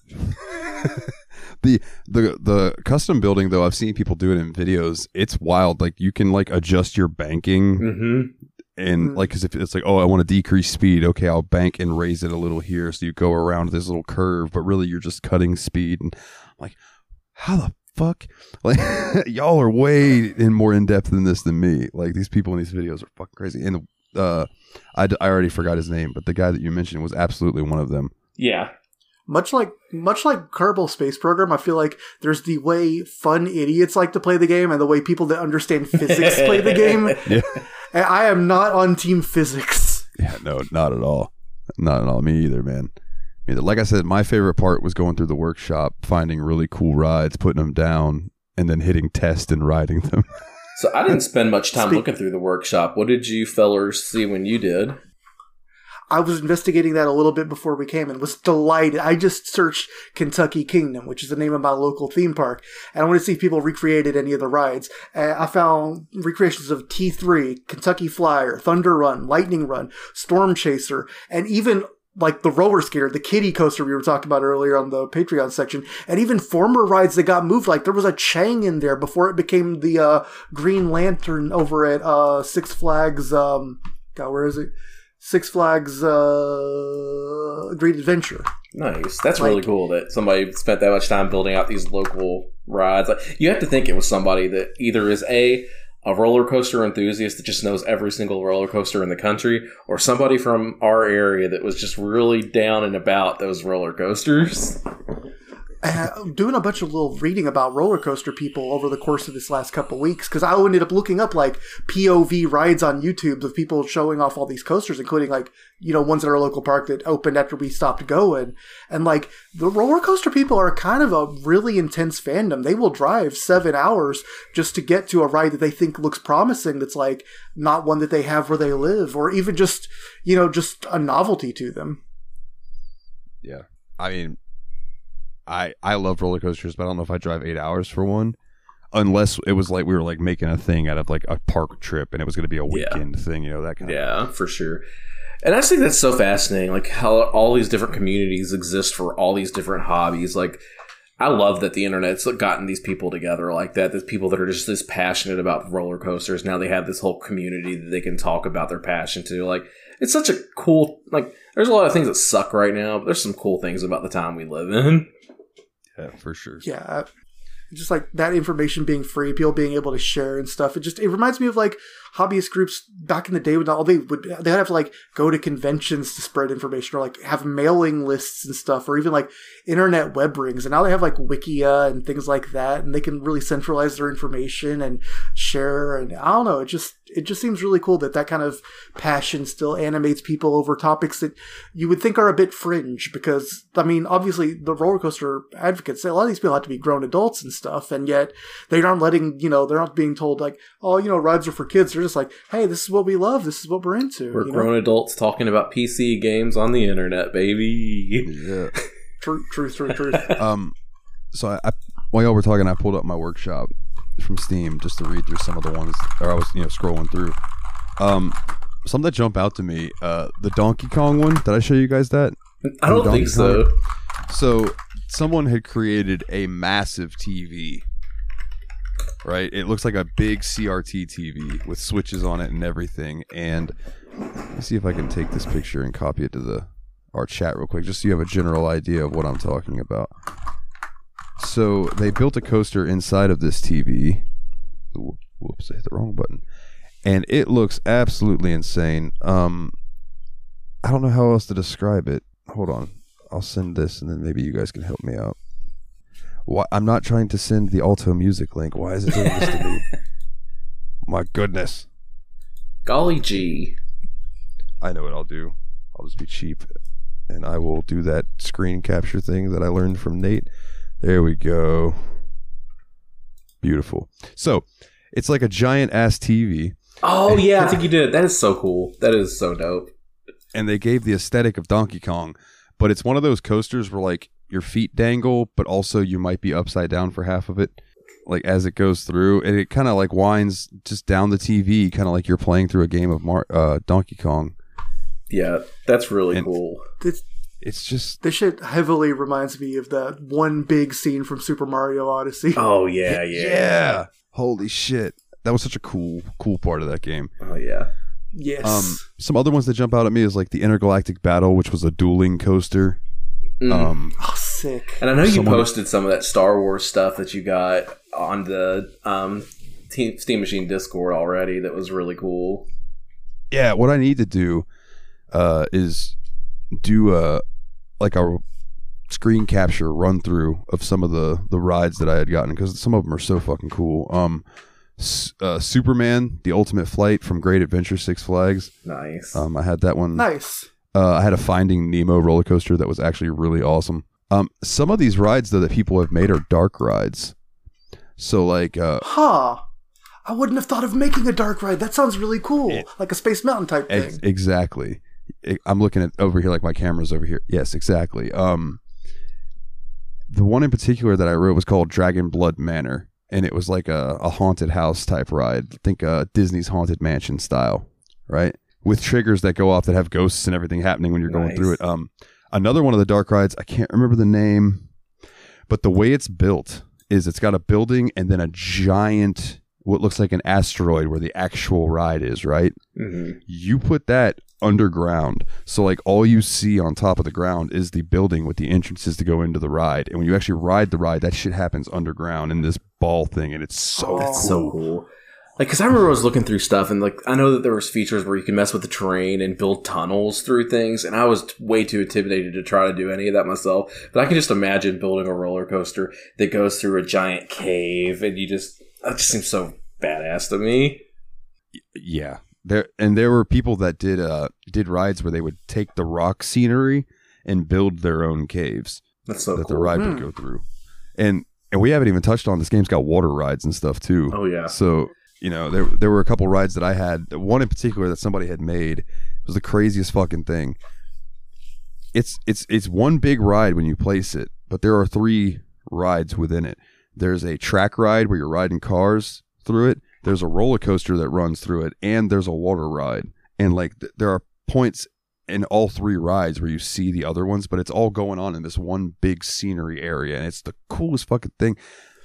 People are way more creative than me. yeah. I mean, I could think of really cool stuff, but when I like when I sit down and do it, I don't know. Yeah, it's like I don't have the skill set to do it, but it's really incredible seeing these people that have put stuff like that together that do have that skill set. It's like, mm, mwah, chef kiss. Absolutely. That makes me wonder if anyone's ever tried to build a uh, dueling water slash track ride and call it the surf and turf. God, that's fantastic. Love Uh, it. Here's a dueling coaster: of the near Lightning and Thunder. Oh, that's a. That's a tight Yeah. name. I remember. Okay, so here's a little sad about dueling coasters. We had one at Kentucky Kingdom when we were growing up that was called the Twisted Sisters, and it was like a pretty cool ride. Where there's like, I think it was a pink one and a green one that would kind of intertwine on the tracks and stuff, and it was just like a really cool ride. And then they got sued for the name. Oh, they should have changed it to Giana Sisters Twisted Dream. That's good. That's so good. So I want to send you guys one more thing. Okay, this was from the workshop. Uh, I will describe it after they see it because I would like to hear their reaction before. So this is a this is a bathroom Okay. that someone built. Okay. It's sending right now. Oh my god. I love that. That's genius. It is the little plop of It's horrors, so good. And it, It's Audrey dressed up- two and all that. And basically, the way it works, Audrey number two. Hey! Oh, there it is, boy. uh, you see the way the concrete's kind of above the ground. What you do is you just sink that to make it level, and then you just do your path through the door and then through the inside, and then at the very back there's a bathroom that you would connect the path to. Okay. I have one thing to say about bathrooms. Can we talk about the disturbing ass stock bathroom that came in like the first story mode mission that just looked like a giant clown's face?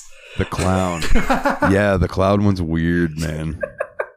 I would randomly place that, and then later on be like, "No, that doesn't fit." I'd replace it with like a fantasy village one Yeah. or something. It's like I don't want to walk into Bozo the clown's mouth to take a piss. I mean, oh, Don't you want to get a grand prize game going? And try to get that crisp, clean, new fifty dollar bill.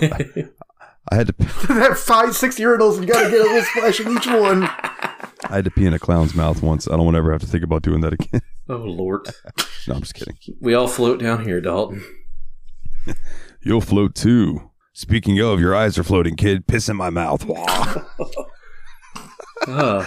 oh, Jesus. I'm sorry. Lord, I apologize. oh man, Pennywise. sounds like a good time to me to see what the fans asked this week. You know. hey, that works for me, my brother. Okay. Um, so fan questions. First up, we got one from Jeff, and then we have a tie-in question. And I think this is one. This one's going to be more for like easier for me to answer. So we'll run through this, and then we'll go through the other ones. So Jeff wants to know this game or Roller Coaster Tycoon. Um, so I have an interesting opinion on that, and that is that Planet Coaster plays better, looks better, and all of that, right? But I have a very nostalgic love for that 2D sprite aesthetic of Roller Coaster Tycoon 1 and 2. So as good as Planet Coaster is, I would probably go to Planet Coaster over Roller Coaster Tycoon 3. But when I'm looking for that nostalgia, I still want that 2D Roller Coaster Tycoon that I grew up with. So take that answer for what you will. I think that I think that makes a lot of sense because it kind of like has more of that old Sim City type of feel to it. 100. I was literally going to say it's like trying to compare like SimCity 2000 to Sk- City Skylines or something. You've got a lot new modern technology and a lot of cool 3D stuff you can do, but sometimes you do want the simple and nostalgic. Yeah. My, and if, my answer go to the question though is easy. I've never played a roller coaster tycoon game, so Planet Coaster. um, I don't like video games. I don't. I, I, I'll take the next one. real quick, like when I was a kid, before I had a computer in Roller Coaster Tycoon, the game that I had was on PlayStation, and it was by Bullfrog, and it was called Theme Park. Nice. Right. Oh yeah, theme park. I had Theme Park, and then later on, when I grew up, I got a game called uh, Theme Park World, which was turns out was the sequel. It was it was really called Sim Theme Park, but it was Hmm. Theme Park World is what it was called here, I guess, or or I got the European version. I really don't know how that worked or whatever, but anyway, that was a cool game. It was more early early 3D, so very rough polygons and stuff, but still a good game. But that first theme park is 2D, just deliciousness. It's wonderful, and it's on GOG. If anyone's interested, and it's stupid cheap. Uh, they also did Theme Hospital, which is uh, what Two Point Hospital is hmm a spinoff of, much like Planet Coaster is a you know spiritual successor. Nice. Anyways, uh, so the add-on to Jeff's question was from Arcader, and he said to add on top of this, what does Planet Coaster do to modernize the amusement park management genre, and what kind of additions uh, in Planet Coaster did you like, and what certain aspects of Roller Coaster Tycoon did you wish they kept?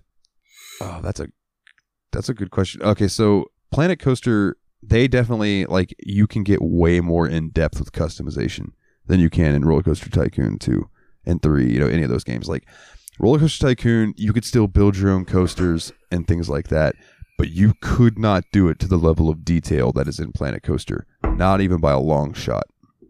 Um, so aspects of Roller Coaster Tycoon that I wish they had kept in Planet Coaster. Man, I don't know because I have your answer for you, Dalton. I have your Oh, answer please. for you. So you know how in Dragon Quest XI you could switch from 3D to 2D mode. Imagine if you could do that in this game. Hold on, let me set my phone on my lap. Uh, uh, fucking Boner City, bro. Like that would be so sweet. Oh my god, that Yeah. would be fucking awesome. Actually, I had a pretty similar suggestion. Actually, the one thing that's really handy about 2D games compared to 3D games, especially this game, is this game sometimes did some really unintuitive things with the camera. Like, uh, I, like for one thing, the easiest way to rotate the camera was middle button dragging, which just does kind of feel a bit strange in general. Fun fact I bought a new mouse because of that. Oh wow! Like that's the whole reason I ordered a new mouse because my middle button sucked on my previous mouse. Like it didn't want to work. It just wanted to scroll. Like so, I had I had trouble with any game, like even like Doom 2016, where I needed the middle button a little bit to do anything. So I was like, screw it, I'm buying a new mouse, and much success. I was like, world's difference, right? Yeah, Oh yeah, but between the uh, middle button being the main the main rotate camera perspective thing, and also I feel like the camera would sometimes like it's it was hard to figure out what the center point the camera was rotating and zooming around from and to was. And it's like you would sometimes do like left click and try to pan up, and you'd be like, "Where the hell am I now?" So it was a little easy to get lost in the camera. I feel like. Let me tell you where I had the most issue with that.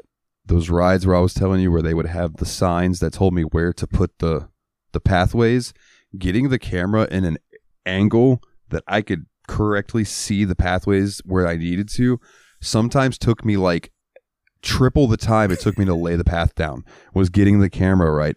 I specifically remember the Finding Nemo ride. Like trying because and it was really easy. They had on the same side there was an entranceway and an exit way and it was beautiful except trying to get the camera into that motherfucker so I could lay the, the pathway inside of the building was so hard. so yeah, uh, and just a fair warning: if we do any other Frontier games, uh, the cameras like that in all of them. In the Jurassic World games, in Planet Zoo, um, their cam the cameras just it is the way it is. Um, but they have like Frontier has this style of game pretty fucking down pat because this game's great. You can go listen to our episode on Planet Zoo. That game was great. Um, I'm sure we'll cover Jurassic World Evolution because I know we all like dinosaurs. At some point, we'll play that. That game's fun as fuck too. Uh, And I do want to say that even though we're criticizing the camera, this is from a jumping in perspective.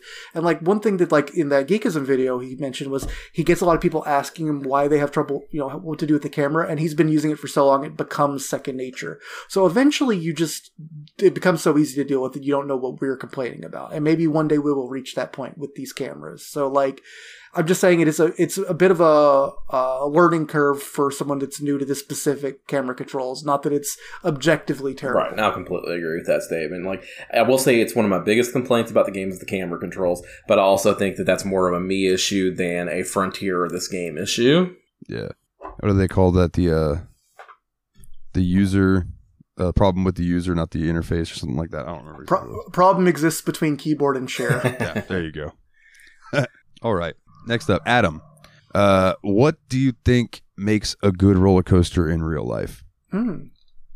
So there's a couple answers to that because I think there's two things that really make a good coaster, and they're for two different types of coasters. One is all the flashy, dramatic flair outside of the actual ride itself. Things like what we were talking about in the Patreon, like that Harry Potter ride with the th- the screens that go past when you're riding on the coaster itself. Like if you Yeah. took those away, I don't know that that ride would be amazing. But since it had that, it was a really great experience. But then there's also just the coasters that stand by themselves that don't have like that crazy budget scenery and stuff that are just a hell of a ride. You go fast, you flip, you move around, and it shakes you to your core a little bit. Like there's two different types of roller coasters out there, and they're both valid in my opinion.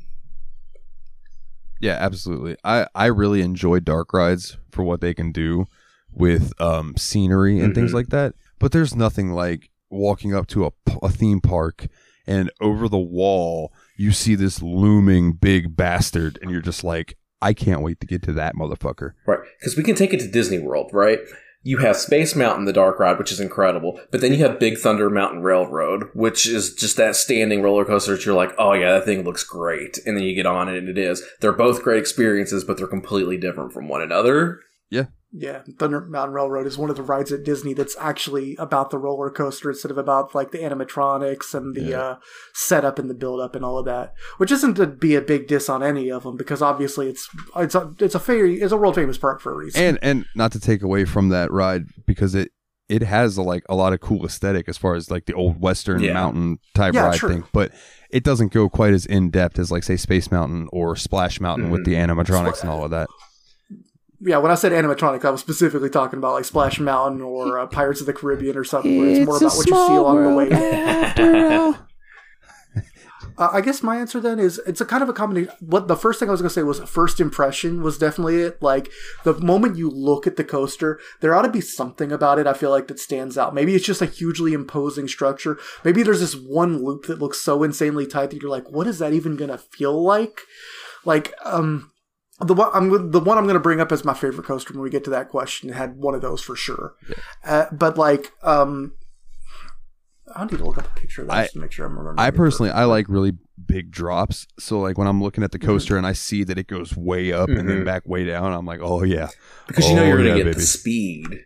yeah, and you're just gonna Yeah. haul an ass, and you're just like, man, this is fucking rad, you know? But the other thing I wanted to bring up was the trip up the first slope before you actually go down any. That moment of anticipation, what you see right before the ride drops out beneath you for the first time, just really sets the tone in such a cool way. And I think like all the great rides have that moment. As you shivering with anticipation.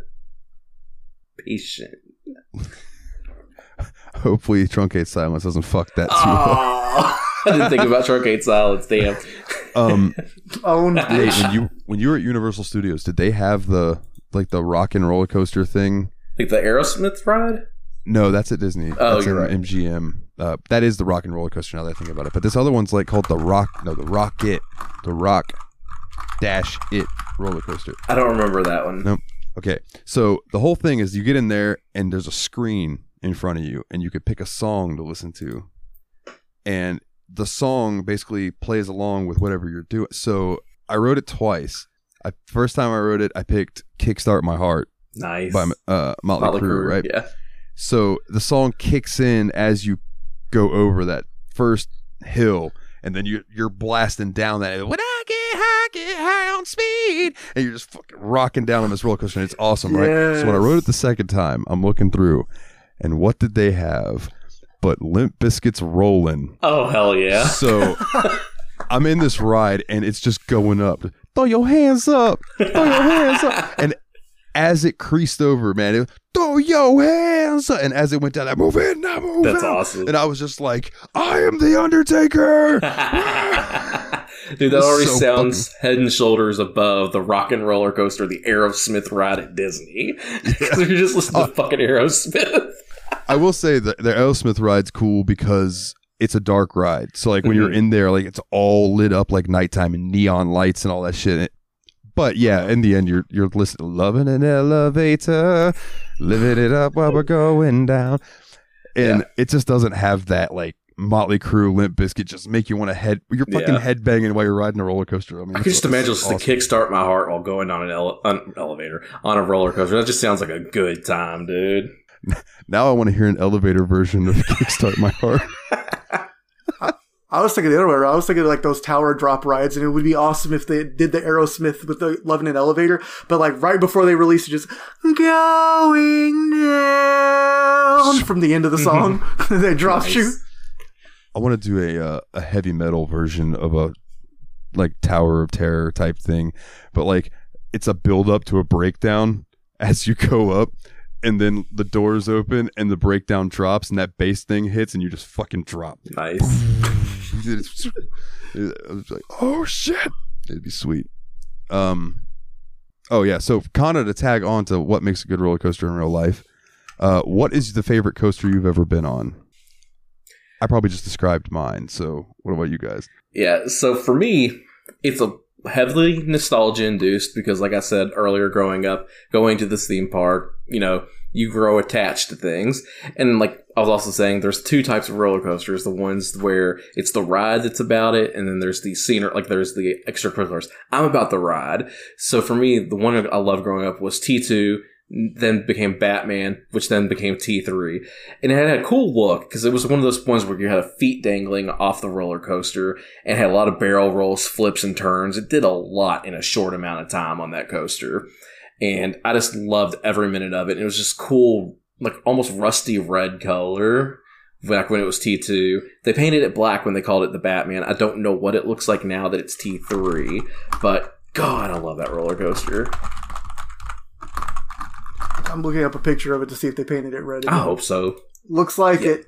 Looks like it. It's kind of a bright cherry, kind of a cherry red. now. Well, I think it was the darker red when we wrote it because it'd been red for quite a while. I guess I think this picture is this picture current. Yeah, this picture's from 2015, so it's definitely after they were no longer Six Flags. And maybe it's faded back to that original T2 red at this point. Hell yeah. So I guess the ride I was gonna say is actually it used to be the next door neighbor of that ride. When it opened, it had like broken records for being like the tallest or whatever. It was a standing coaster that at the time was called Chang, and today it is at uh, Six Flags Great Adventure, where it's now called the uh, Green Lantern. And they repainted it green, except it used to be painted all yellow. They left the first loop yellow though, which I think actually looks really cool now. Like it, it, because a it's a nod to the original thing, but it also like in the Green Lantern cosmology, yellow symbolizes fear or whatever. So first you have to overcome that fear Nice. loop before you get into the huge next loop. And the next loop was what I wanted to talk about because that thing just looks so sharp and so imposing. Like the big loop at the very middle of the right Is I think it's the second thing you basically happens after you start going down. But it, it like the moment I saw that when Chang first opened, I'm looking at that thing like that is too much. Ain't no way people go through that. And that, that made me so curious about it. But I don't think I wrote it for a couple years after it first opened. So that had just been kind of looming in my heart. And when I finally got to tackle it, I'm like, yeah, that was crazy. But man, that is a first impression. For sure, man. I'm with you on that. Chang was a great ride. I mean, T3 probably in general was like probably the most fun one. It was it was a smoother ride than Chang. Chang was kind of like the most like it was almost too much, which I kind of loved. You know that that ride being renamed reminds me of the wedding vows that Kevin Smith makes people say when he marries people on stage. Hmm. And he tells them, he goes, "All right, repeat after me. In brightest day, Oh, for fuck's In sake. blackest night. blackest no night. evil shall escape my sight. Let those who worship evil's might beware my power. Green Green Lantern's Power, light." Green Lantern's and then he'll be like, "You may kiss the bride." And they, but the thing is, is he's a legit like priest or whatever. So like that's his ceremony. They're literally married with the Green Lantern thing. It's just wonderful. Nice. That is that is the most Kevin Smith thing It I've is. heard in a while. It makes perfect sense. is. Um, I can think of one more ride that I love before we move on. Um, it's at Epcot, right? You know how Epcot has the area with all the different countries and stuff where you can check out their different areas. Hell yeah. So there's an area for Norway. The troll ride. the troll ride. Holy shit, I loved that thing because all I all I remember about it as a kid is there's like a lot of water and you're like in this thing and you go to the end and you stop and I don't remember what you're looking at and it might have been a troll, but there's just something there and you're talking to it and all of a sudden it like tips its hat or whatever and that ride just takes off backwards. Yeah, get the backwards. Yeah, I have bad news for you. I think they rebranded it to be a more frozen ride now. Uh, well. If, it, if it's still the general the same ride, I'm I'm all right with that. I like Kingdom Hearts, so I'll just be like, this is a Kingdom Hearts ride. It's all good. but yeah, I, I just I really liked that ride. That was a cool kid. Like, ride. I remember the first time I rode that, I was like, "This is one of my favorite rides." Like, I have a picture of myself with the troll that they had in like the waiting room for the el- for the well uh, ride. There, that's the word, ride, not Yeah, elevator. right. I know that's twice you almost said. it. I think it's fun that all the coasters we said here also have like something in common, which is that they aren't just straight up roller coasters. Like uh, the T3 is a suspended looping coaster. Chang or Green Lantern is a it's a standing harness coaster, and then the Troll Ride you mentioned, like it starts off in reverse, and like all of those things are really super cool. It actually reminds me of we used to have one called the Vampire at Kentucky Kingdom that did the whole roller coaster, then sucked you up the other end and did it backwards. That was a cool ride. Hey, we had one of those. I don't remember if it. No, it was at uh, Wild Adventures in Valdosta. It was called the Boomerang, and you did the entire coaster, and then you went up this really tall straight part and just stopped there for a minute, and then it dropped you, and you did the Mhm. whole ride backwards. It Yeah, was that's really how cool. the vampire rolled. It was cool. And then you had the the rides like uh, Mr. Toad's Wild Ride and like uh, it's a sm- you know Small World and all of those types of rides too, which are like the I guess they would be the smaller rides. Like after you Mhm. build the coasters in Planet Coaster, you put the smaller rides in. Those would be the ones. Yeah. Um, the one thing in Planet Coaster, real quick, that I didn't get to do that I wish I had the DLC for was put down the the mini attractions, which was like the shooting things at the little like Oh, the BB yeah. gun and shooting and throwing the balls at the trying to get the. I'm like that would be a cool little area to have Yeah. even though if I saw that in a theme park, I'd be like, "The fuck is this? A carnival in the middle of the theme park?" But you know, um, I've got good news. If we want to go up to New England and visit a bunch of our old roller coasters, not only is uh, Great Adventure the home of uh, Chang, but Vampire is now Flashback at Six Flags New Nice. England. nice. I wonder what a cinematic platformer roller coaster would be. like. Flashback jokes. um, and then the the final question that we had. It would be out of this world, dude. Oh my god! there you go. Um, dude, we're killing it with the dad jokes this week. It's this mustache Uh, power rubbing it off on you boys. yeah. I wish I wish I had a nice mustache like that. I do not. Both of you have these nice mustaches. I have this. What I don't. I don't want to tell you what I normally call it, but it's it's this. This is it. Um. Well, the thing is, we had to grow these because we were going to eventually do a Planet Coaster episode, and what other way could we talk about mustache rides? My God. Also, uh, something that we noticed that everyone in this game's avatar, but mine, looked like a dad. yeah. All, Absolutely. you can see all your friends' avatars. They're all like wearing shorts and flower shirts, long socks, and tennis shoes. Everyone looked like a tired vacation dad. It was amazing. Uh, yeah. Our final question is from Jeremy. If you could build your theme park, what would you name it, and what three rides would you include? And I'm going to add one more thing to this. What? Give it a theme. What would your theme for your Oh, theme I was park? absolutely thinking that. Oh, I've got it. Yeah. I've got mine down. all right. Nate, you sound like you're ready Yeah, to go. yeah. my um, theme park is Hallowtown. Essentially, it's a Halloween Yeah. themed theme park. So 365 days a year, come celebrate Halloween with me. It has a kids section and an adult section. So the water ride there is going to be based off the creature from the Black Lagoon, and it's going to be like if you know like those Mile High Falls at Kentucky Kingdom, Willie, like one of those big log rides that takes you Yeah. up and you get splashed down into a big thing of water. A little bit like Splash Mountain as well. So that's the creature from the Black Lagoon. And then we're gonna have I'm stealing the vampire back and it's the vampire again.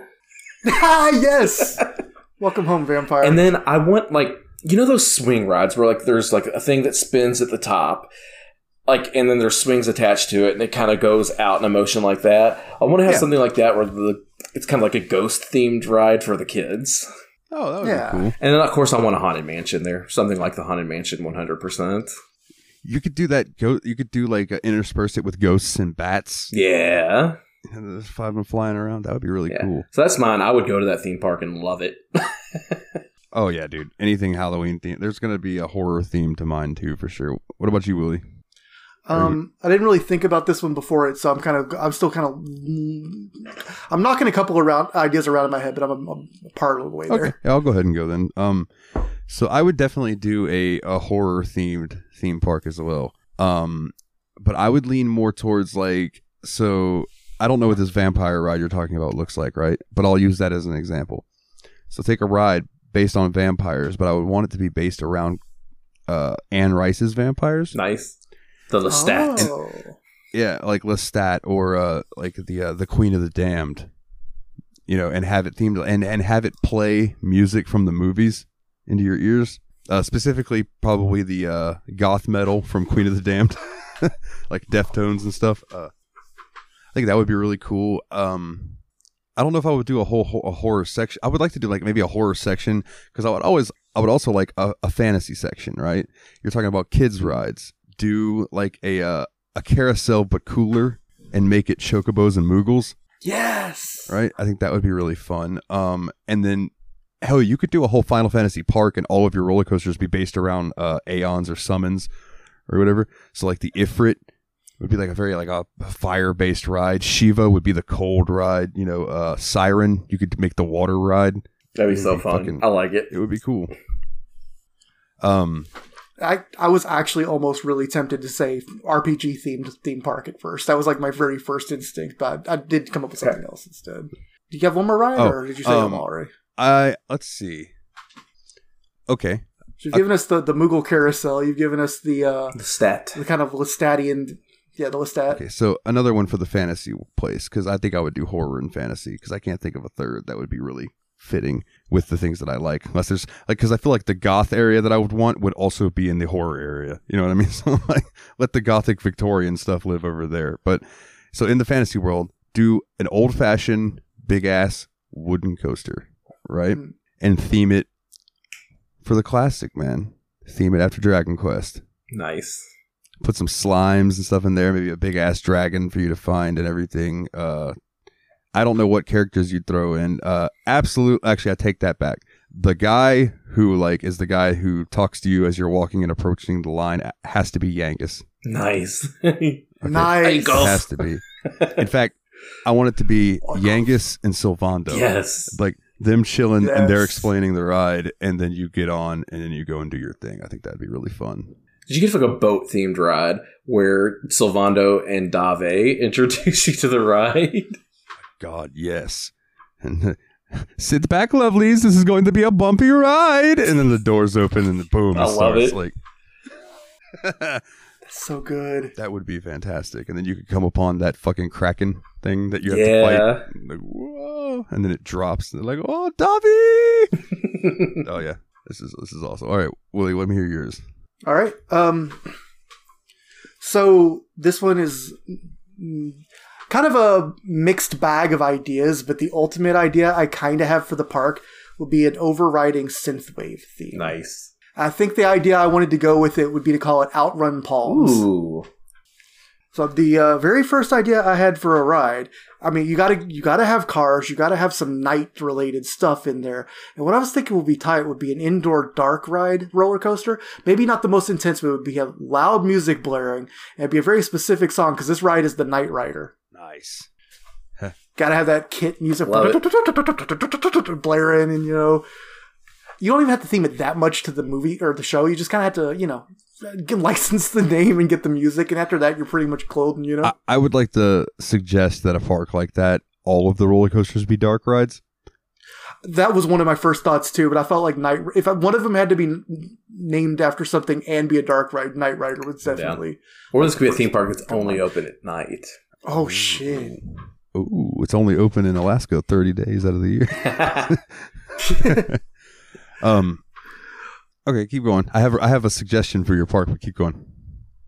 Actually, I'd, I'd like to hear your next suggestion because that was like probably the best ride. The only the other main idea I had was like I was trying to think of like kids rides and stuff too because you got to have a kids ride.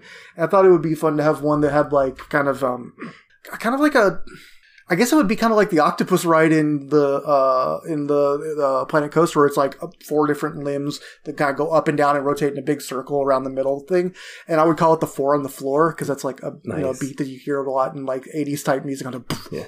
So if it's gonna be all the synth sound and stuff, is it only gonna be open on the weekend? Oh. Jesus. Ah. Uh, yeah, and you you I mean, I guess you can only go to the park when it's about- half past five. hey, it's another weekend joke. Yay! Bread makes me poop. Um, so my suggestion for your park is uh, a dark ride themed with a lot of like dark pinks and purples, yeah, Right. yeah.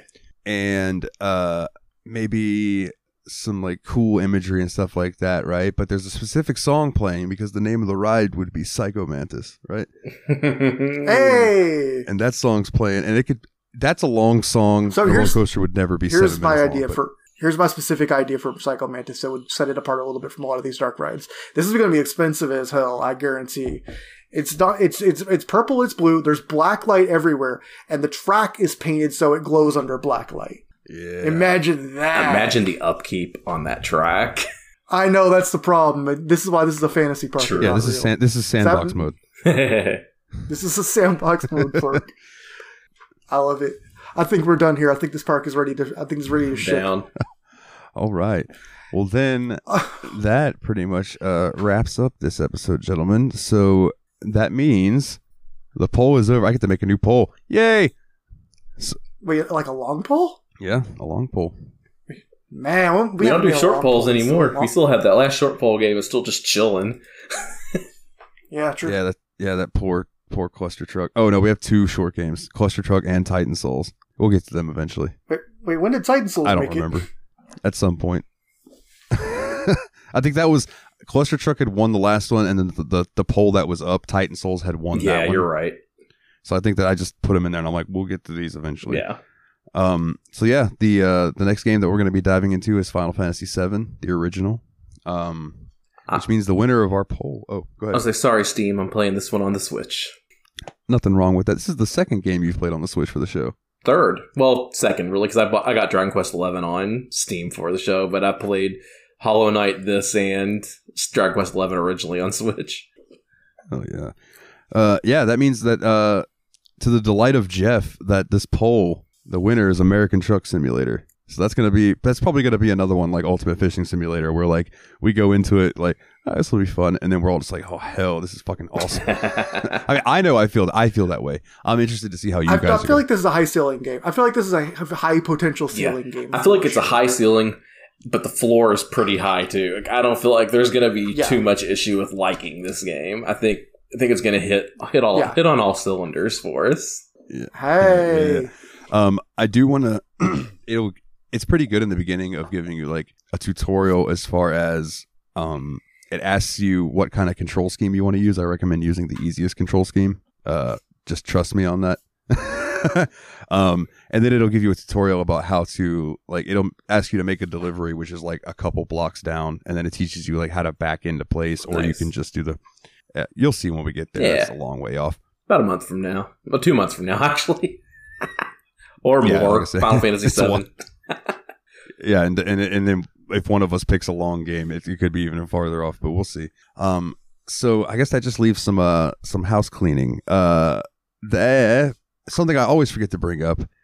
Um, I am horrible at promoting the show. I know Nate has done an incredible job uh, doing this on TikTok. Um, but as far as promotion goes, like we really strive on word of mouth. So like if you could tell your friends, like if you know people who are into gaming and you think they would like the show, please share it with them. Um, if you would leave us a review on iTunes and Spotify, uh, specifically iTunes, that'll help us a lot in the algorithm.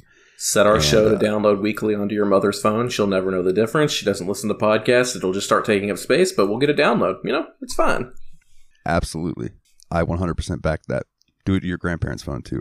Um, Do it, hack your mama's phone tonight. and and with that stuff out of the way, if you would like to come join our Discord, where you can chat with us, chat with all of our lovely Discord members, and vote on the polls, that is bit.ly slash tsmp discord, all capital letters. Um, if you would like to support the show, you can go to patreon.com slash the steam machine podcast. Just one dollar a month will get your episodes early and soon, possibly ad free. Haven't decided that yet.